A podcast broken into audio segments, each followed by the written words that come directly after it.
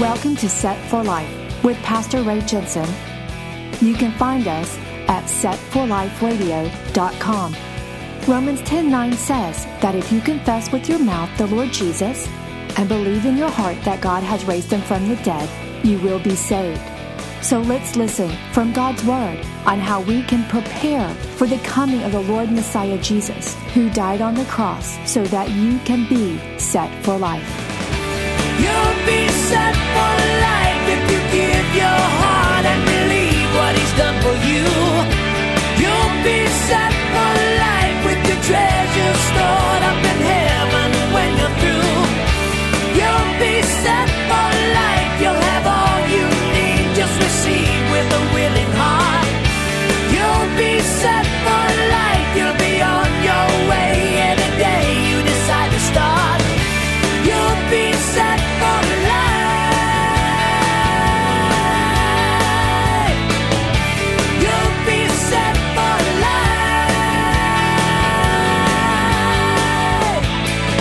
We hamstrung their horses too, huh? Yeah. And I've done burned the chariots. It's all over with. Bam, big trial over. I just want to encourage you with that. Again, there's something big in the room on somebody, and you are scared to death of it. It is scaring you to death. You're, you need to look at it from the standpoint of victory in Christ and do it His way. It is not as big as it seems, it's just trying to scare you out of your faith. So they did it that day. They took on a bigger, a bigger force in a shorter period of time than what the last one took. Now, I think this shows a spike in improvement in Israel's strength and in Israel's confidence. Israel had to get worked up. God didn't put them to the big northern kings first. He had them cross the, the Jordan first. Then he had them go to Jericho. Then he had them go to Ai. Then he had them go to this city and that city and that city. Then a little group of people and then a bigger group of people. Now the northern kings. He didn't have them go to the northern kings first. What I'm saying is, your trial that you're in is building you, it's strengthening you and making you stronger for the next one coming. And if you look at that trial coming and go, no, no, I can't, and you try to run away from it, then the bigger one behind it is going to run you over. You know, I go to the gym when I can, when I'm not getting over knee surgery and stuff, and I work out. And then later I work out with heavier weights, and then heavier weights. Guys, you've seen this. You go to the gym and this guy comes in, he's holding his arms out like this, like he's super strong, and he tries to like bench the whole rack or something, and he and you know he hurt himself because he doesn't stay at it very long. You're like, oh, you faker, come on, poser. he's not really he's not really there. But you guys that know how to work out, they start and they work up a little at a time, and that increases their strength. Well, your trials are designed to refine you. They will refine you. And, and you see these guys out there doing these incredible things in the name of Jesus, and you're like, wow, I wish I could be him. Really? You really wish you could be him? Are you willing to go through the trials they went through to get to that point? Because they didn't just step in there and, oh, here I am. It was a progression. And so face your next, your next trial with confidence because you have a promise of God that you're a conqueror. But they're fighting like never before here because they have confidence. They have complete trust in their God. And this is a picture of what could be you also. Trust in your God. Don't just refer to Him on Sunday morning. Oh, it's the thing to do Sundays, you know, go to church. God should be part of your everyday, daily life, even and especially for the big stuff, the hard stuff. Have you really turned over your trials to God? Because I'm telling you, when you turn your trials over to God, it makes no common sense to do so.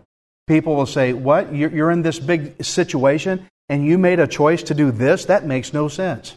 They'll tell you it don't make sense. Well, I've turned it all over to God. I, I had people ask me before, You're going to Bible college? Really?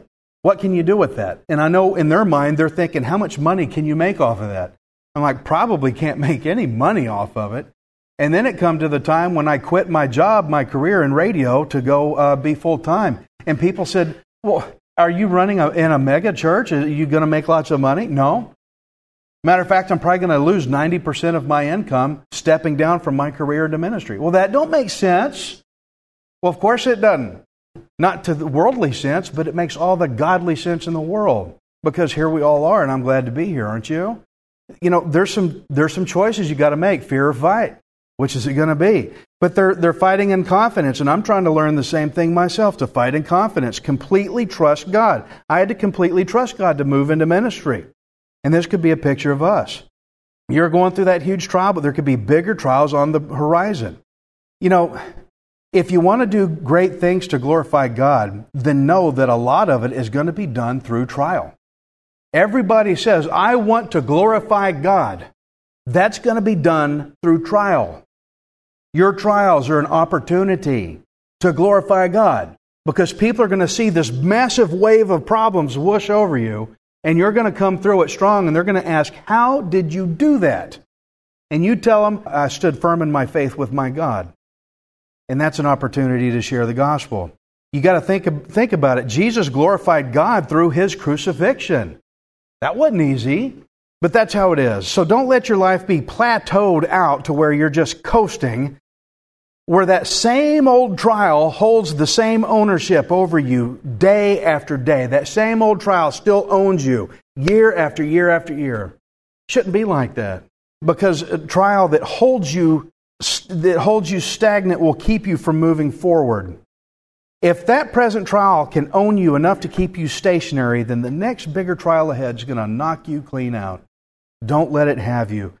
Fear or fight, I choose to fight in the name of Jesus Christ. Trials will, will always hit us, but I think Romans 8 sums it up well. Romans 8 and 36 says, As it is written, for your sake we are killed all day long. Sounds like a trial to me. We are killed all day long. We are accounted as sheep for the slaughter. Yet, in all these things, we are more than conquerors through him who loved us. You want to be a conqueror? You want to glorify God? Well, you need to welcome the trial and say, All right, let's go. And it could be a health issue. I've got some health issues that there's no known cure for. Don't worry, you can't catch it. but hey, I'm still here. I'm still doing what I do. I've got back trouble. I got this. I got all these things, but I'm standing at the pulpit. If it comes to the point I got to sit down, I'll do it sitting down. But guys, I'm not going to let my uh, my trials own me to where I'm not fighting.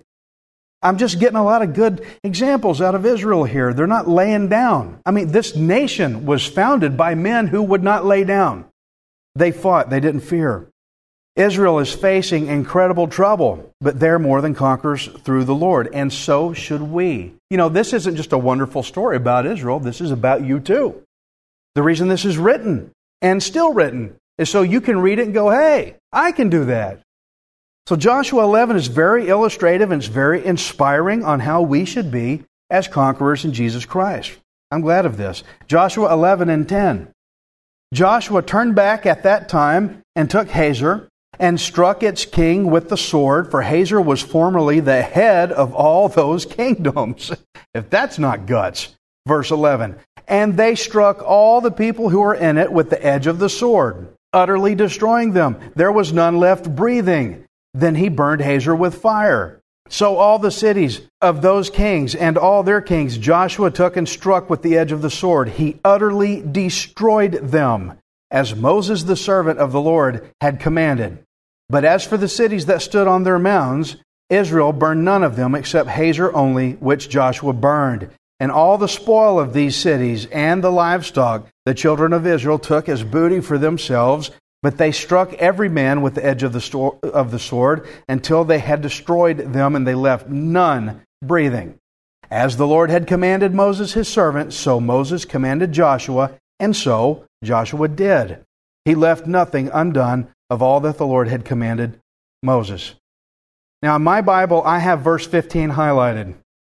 And again, I have uh, my Bible degree is specifically in Christian leadership. And I have verse 15 highlighted because it demonstrates succession in the leadership of Israel. It shows leadership that was, it was past. We can see that there is commitment by others to maintain the vision that was already established with Moses. A vision was set go this way. And all the leadership from there down are maintaining that vision. And it's very important to do that. I have verse 15 highlighted, underlined, whatever you want to do. But we can see that they're maintaining the vision. God pointed Moses to go in a certain direction. He said, There's the vision, the promised land. I want you to go that way. That's where you need to go. But Moses died before it could happen. And so Joshua had to step in now and take over leadership in Moses' position. And it now became his vision to follow and his task to perform. Now, the reason I make a big statement about this is because today you see this escapist technique of, of uh, well, God told you to do that. He didn't tell me to do it. God put that on you. He didn't put that on me. Now, that's okay individually, but as a leadership role, that's a problem because the vision should be maintained. People that are quick to abandon the vision that God, if God gives a ministry organization a ministry and it changes leadership and people abandon that vision, that ministry is going to fall. It's going to collapse and fall in. Dove uh, had a vision that uh, we're going to uh, make authentic disciples and, looking for Messiah Jesus to return. That's our vision. And uh, when he left, I kept the same vision. Because if I didn't, this ministry would fall. It's part of the Great Commission. We go out and we spread the gospel and we look for Messiah Jesus to come back. All these things. You, you cannot have an organization or a, a, a following without a vision in front of it. Everybody who ever led anything cast a vision. When vision is lost, that's when everything falls apart. So we see the succession and the leadership maintains the same vision in that Joshua did what God commanded Moses that Moses passed to Joshua. They passed it and the vision is still there. Proverbs 29 and 18, it says this where there is no revelation, the people cast off restraint. But happy is he who keeps the law. The word revelation means prophetic vision. Means what it, vision, what is seen, what you're looking at, what we're going to. So you could also say where there is no prophetic vision, the people cast off restraint. Joshua's maintaining this vision. Now, let me paint a picture for today. In the United States today, this nation is so divided that the vision, the direction of this country is being argued back and forth and back and forth by all these different groups. They're fighting back and forth. They're grabbing the American flag and tugging on it from both sides. And the people have cast off restraint. Everybody's going crazy. Turn on the news, any network. I'm not picking on any particular one. You watch what people are doing because the vision is being debated. We want the vision this way, we want the vision this way, and people have cast off restraint. Big argument in the middle. It can't work like that in the body of Christ. In the body of Christ, we have to be united, we have to be together, we have to be one, and we have to follow one vision. Our vision ultimately is the Father God through Jesus Christ. And so the vision that Joshua has here is to get the people in the promised land, and they're sticking to it. They're sticking to it. Israel cannot be divided in this battle. The vision has to be maintained that God gave to Moses. And that's why it's important to see that Joshua did everything that was commanded. He kept the same vision, and that's what made Joshua's leadership so successful. You cannot have successful leadership if you're not going to stick to the vision. And if you don't have a vision, then who's going to follow you? Jesus had a vision. The vision was to the Father. Lots of great men in history had a vision. They said, Here's where we're going. If you can't tell people where you're going, who's going to follow you? so it's important to keep that vision. And that's why his leadership was success, successful. Have you ever seen somebody take over leadership of a company or an organization? They take over leadership, and the first thing they want to do is what? They want to implement changes. Oh, I'm going to change this and I'm going to change that. They try to make a name for themselves by all these big changes. But if they're not careful, they'll get too far away from the original vision and they'll end up sinking the whole boat. You can't get away from the vision, you must stick to it.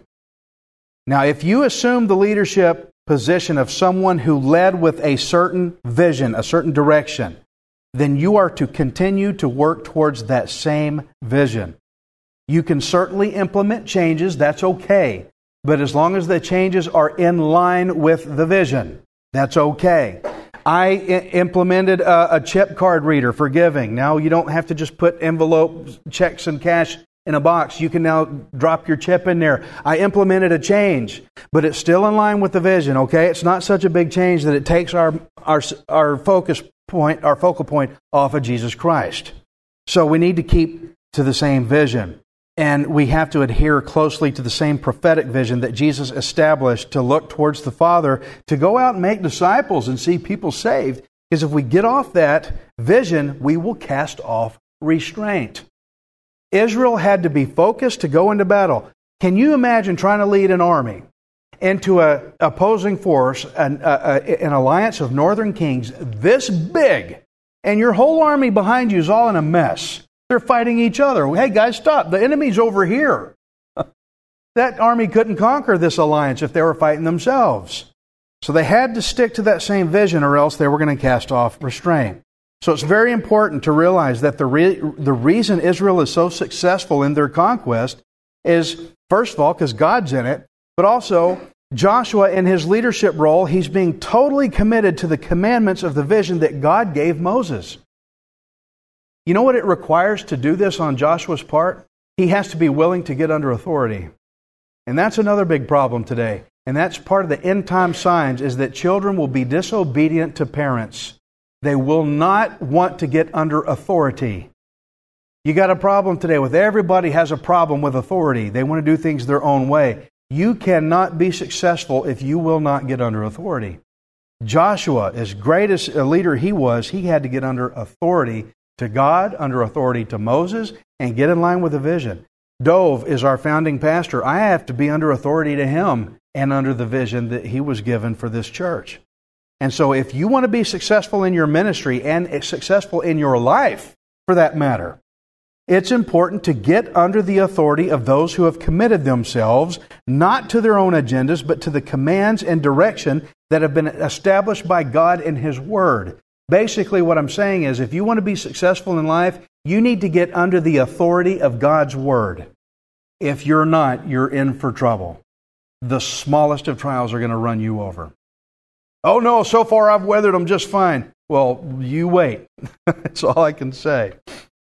Joshua did not allow God's commandments to change just because the leadership was moved away from Moses. It says in verse 15, if you see in verse 15 again, it says, He left nothing undone of all that the Lord commanded Moses. People today want to argue, well, God didn't tell me to do it, He told Moses to do it. So I don't have to do it. I'm the leader now. We're going this way. It says Joshua did everything that God commanded Moses to do. This is a man who gets under authority, and those who get under authority are successful. Get under the authority of the Word of God. He left nothing undone. Joshua 11 and 16. This is a summary of the conquest. Thus Joshua took all this land, the main country, all the south, all the land of Goshen, the lowland, and the Jordan plain, the mountains of Israel and its lowlands, from Mount Halak and the ascent to Seir, even as far as Baal Gad in the valley of Lebanon below Mount Hermon. He captured all their kings and struck them down and killed them. Joshua made war a long time with all these kings. There was not a city that made peace with the children of Israel except the Hivites, the inhabitants of Gibeon. All the others they took in battle. Now remember, the Gibeonites heard about Israel. They're wiping everybody out. They got scared. They said, let's go get in good with Israel. They made a covenant with Israel, and so now they're protected. Hey, that sounds like you and me, doesn't it? We were an enemy of God at one time. God's judgment was coming. It put a fear of God in you, and you wanted to get under covenant. And so, through Israel, Jesus Christ, our Savior Jesus from out of Israel, you are now able to get under a new covenant and be protected. And that's called grace. And now that you're under that grace covenant, now you're protected from God's wrath. It won't come upon you. You will be saved. So, what it says here in this, in this uh, summary, everybody was taken except the Gibeonites, the inhabitants of Gibeon. They made a covenant with Israel. That's a picture of us Gentiles, that we, how we could be saved. It's great. But uh, look at how, verse 18, it says the war lasted a long time. You see that? I'm trying to be observant to some key things. The war took a long time. You know, our victory is sure in Jesus Christ. It's sure, but that doesn't mean it's immediate. Your victory is sure, but that doesn't mean it's immediate. And, you know, in our day of instant messaging, emails and texts, drive throughs, Amazon to your door two days later, you know, We want everything right now, immediate. I want immediate, immediate. And we got this instant gratification culture. We're accustomed to having my way right now. And so this is a hard topic for people of our generation to grasp that sometimes victories take a lot of time. Sometimes they take time. And my encouragement to you is don't give up.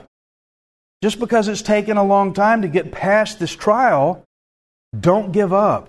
Well, Ray's always preaching, I've got victory in Christ. Well, how come I don't see it? Because sometimes the war takes a long time. Don't worry about it. Don't worry about it. The victory's there. Just weather it out. It takes a while. This is the call to stay the course. Don't give up. Don't tire out and quit just because it seems to take forever. You know, you can tell our generation doesn't get it when they try to download a, a movie file and they go, oh, this download's taking forever. it's not taking forever. Eternal life is forever. So be patient and work hard. Joshua worked and fought very hard for a long time, it says, before everything was done. Now we need to keep that mindset that sometimes seems to take longer than we think it should. But just because it's taking longer than you think it should doesn't mean it's never going to end. God's got this. If anything I can tell you today, if you don't hear anything else, hear this. God has your trial under control. He's got it. Don't worry about it. Well, if God has it, then why is it still there? Because sometimes the war takes a while. You're being refined, you're being strengthened. Just be patient. Trial refines us and makes us stronger. Joshua 10 and 20. For it was of the Lord to harden their hearts that they should come against Israel in battle, that he might utterly destroy them, and that they might receive no mercy, but that he might destroy them as the Lord commanded Moses. Now, I want to read that again because this one takes it twice to fully get it. People don't believe in this God of no mercy. They believe God has to be merciful. But wait a minute, what does it say? This is God's word. I didn't write it. Don't take it up with me, take it up with God. But read it again. It, for it was of the Lord to harden their hearts, that they should come against Israel in battle, that he might utterly destroy them, and that they might receive no mercy, but that he might destroy them as the Lord commanded Moses. Now, this is one of the most difficult things about God's character for many people to accept that God would actually do this sort of thing. You ever hear this taught very much? Welcome to Calvary Chapel, Pearland, where we teach every line upon every line. We don't skip a thing. Most churches will skip this story and you'll never hear it. And when you never hear it, you never know who God really is. There are people that God does this to. It's right here in the Bible. If you're afraid that it might be you, just listen and I'll show you what's good about it, okay? It literally says that God hardened their hearts so that he could pers- purposely kill them. And so he gave them zero mercy. You do see that, I hope. Well, can't argue with that, Ray. It's there. I don't understand it, but I can't understand it. Uh, I mean, I, why is it there? Well, as hard as it is to swallow, it's in the Bible. Now, the problem that people have with this is that they demand that God has to be 100% merciful 100% of the time. And if God does something like this here, destroying people, then their logic says, well, then that makes God evil.